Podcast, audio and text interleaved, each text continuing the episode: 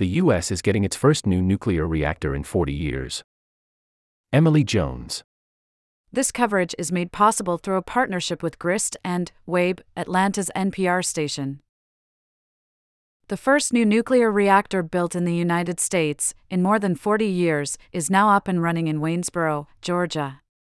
After more than a decade of construction and spiraling costs, Plant Vogtle Unit 3, the first of two new reactors at the site, started producing power at its full capacity in May.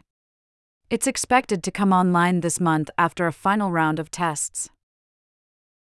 The completion of the new reactors is a major milestone not just for the long delayed project, but for nuclear energy in the United States.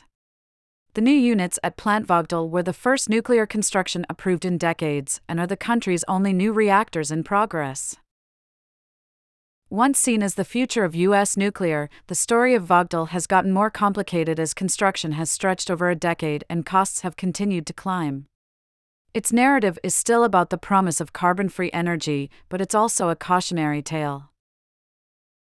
To support our nonprofit environmental journalism, please consider disabling your ad blocker to allow ads on Grist.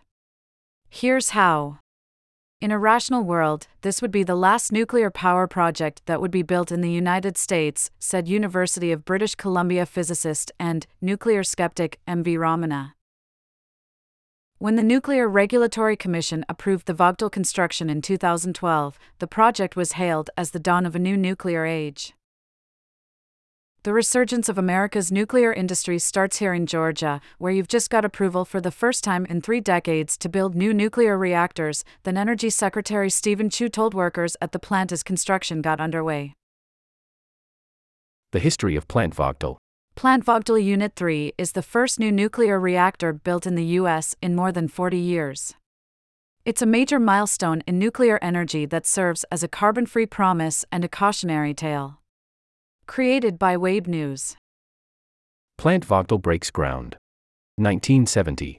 Georgia Power Company, a unit of Atlanta based Southern Company, decides to build four nuclear reactors along the Savannah River bordering South Carolina. Two of the reactors are later cancelled. Unit 2 finally goes online after Unit 1 entered service in 1987. Originally projected to cost $660 million, the two reactors eventually cost $8.9 billion. Discussions about easing permitting. 2001. Utilities, including Southern Company, the parent of Georgia Power Company, meet with federal regulators to discuss ways to ease permitting for new nuclear power plants in a push by President George W. Bush's administration. Southern Company applies for a permit to build a new nuclear reactor. 2005. Southern Company announced that it's evaluating the Vogtle site for new reactors, saying it believes Georgia will need more electrical generation in the future. A year later, Southern Company picks Westinghouse's AP1000 reactor design and applies for an early site permit days after U.S. Energy Secretary Samuel Bodman promises $2 billion in incentives for new reactors nationwide in a speech at Georgia Power headquarters. Construction begins. 2009. The Georgia Public Service Commission approves Georgia Power's request to begin construction. Weeks later, Georgia Governor Sonny Perdue signs a law allowing Georgia Power to make customers pay financing costs during construction. Contractors begin moving dirt at Vogtle. The reactors are supposed to cost $14 billion and be complete by 2017. Construction is underway, so are delays. 2012. The Nuclear Regulatory Commission approves licenses for Vogtle and Summer. By then, with construction underway, the projects were already running behind. More delays and spiraling costs. 2015. Georgia Power and plant construction contractors sue each other over delays that add more than $3 billion to the project and three years to the completion date. Westinghouse goes bankrupt, construction continues at Plant Vogtle. 2017. Mounting delays and losses lead Westinghouse, then a unit of Japan's Toshiba Corporation, to file for bankruptcy. To walk away, Toshiba pays $3.7 billion to the Georgia owners and $2.2 billion to the South Carolina owners. The South Carolina owners abandon construction at summer after state owned utility Santee Cooper votes to stop. The Georgia Public Service Commission votes to let work continue at Vogtle as the price tag crosses $25 billion. Governor Deal intervenes, saves plant Vogtle. 2018. The city owned utility in Jacksonville, Florida unsuccessfully tries to void its contract to buy Vogtle's power from the Municipal Electric Authority of Georgia. Oglethorpe Power, owned by Georgia Electric Cooperatives, threatens to pull out and torpedo Vogtle. Oglethorpe relents after Governor Nathan Deal intervenes and Georgia Power agrees to pay some potential overruns. Total cost reaches $12 billion. 2019. The Trump administration finalizes another $3.7 billion in loan guarantees for Vogtle, bringing the total to $12 billion. COVID 19 causes delays. 2020. The COVID 19 pandemic slows work at Vogtle. Former Scana Corporation executives begin pleading guilty to federal criminal charges over concealing delays at summer. Total cost is doubled. 2021. Georgia Power announces a cascading series of four delays, with monitors saying contractors and Southern Company did sloppy work while rushing to meet an unachievable schedule. The Nuclear Regulatory Commission steps up oversight. Costs to owners exceed $28 billion, double the original estimate. Costs continue rising. Unit 3 nears completion. 2022. Georgia Power's co owner sue, saying the utility is reneging on its contract to shoulder overruns, as costs to owners surpass $30 billion. Georgia Power settles with Municipal Electric Authority of Georgia. Unit 3 begins loading radioactive fuel. Unit 3 achieves full power, Unit 4 is progressing. 2023. Vogtle's Unit 3 begins generating electricity, and officials announced on May 29 that it achieved full power output. Unit 4 reaches a key testing phase. Costs to owners reach $31 billion. Plant Vogtle breaks ground. Discussions about easing permitting. Construction begins. Westinghouse goes bankrupt, construction continues at Plant Vogtle. Governor Deal intervenes, saves Plant Vogtle. COVID 19 causes delays. Costs continue rising, Unit 3 nears completion. Unit 3 achieves full power, Unit 4 is progressing. 1960, 1970, 1980, 1990, 2000, 2010, 2020, 2030, 2040, 2050. 2060, 2070, 2080, 2090, 2100, 2110, 2120, 2130, 2140, 1957, 1959, 1962. 1964, 1966, 1968, 1971, 1973, 1975, 1977, 1979, 1982, 1984, 1986, 1988.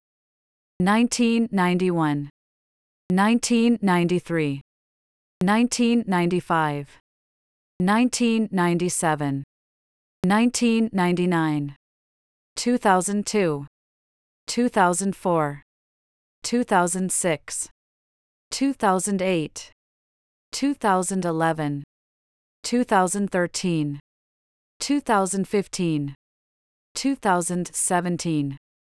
2019, 2022, 2024, 2026, 2028, 2031, 2033, 2035.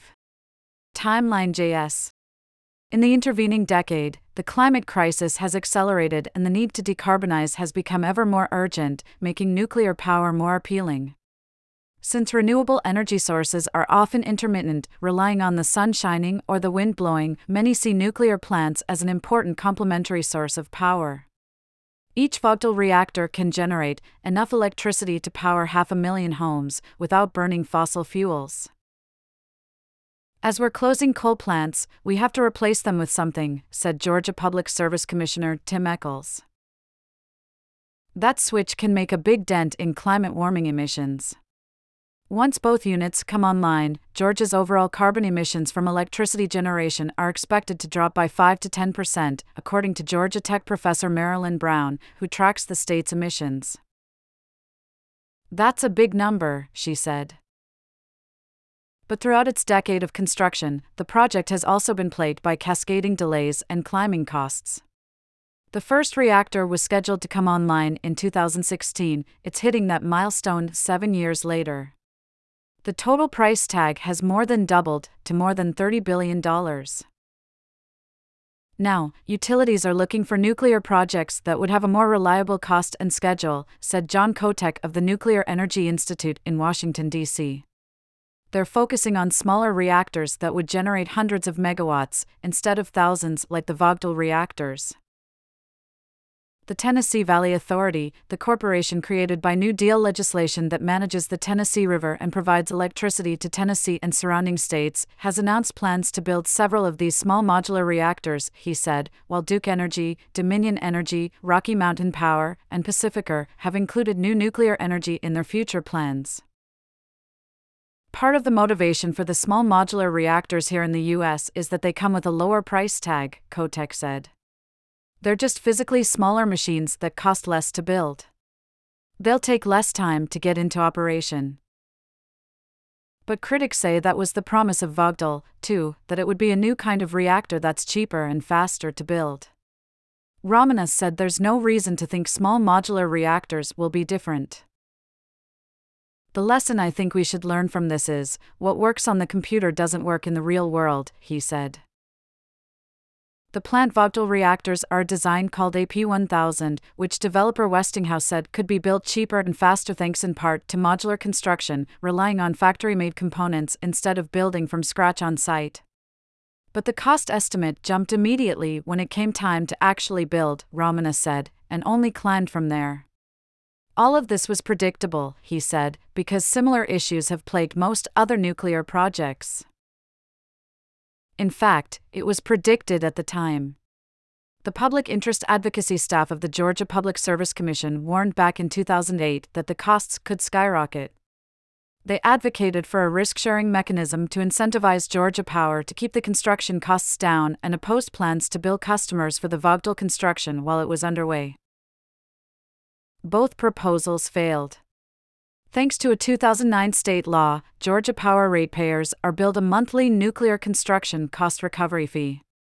They will begin paying an additional monthly charge when each of the new plant Vogtle units come online. It's absolutely nonsensical that they are going to have to bear the burden of this gamble with this kind of technology, said Jennifer Whitfield, a senior attorney with the Southern Environmental Law Center.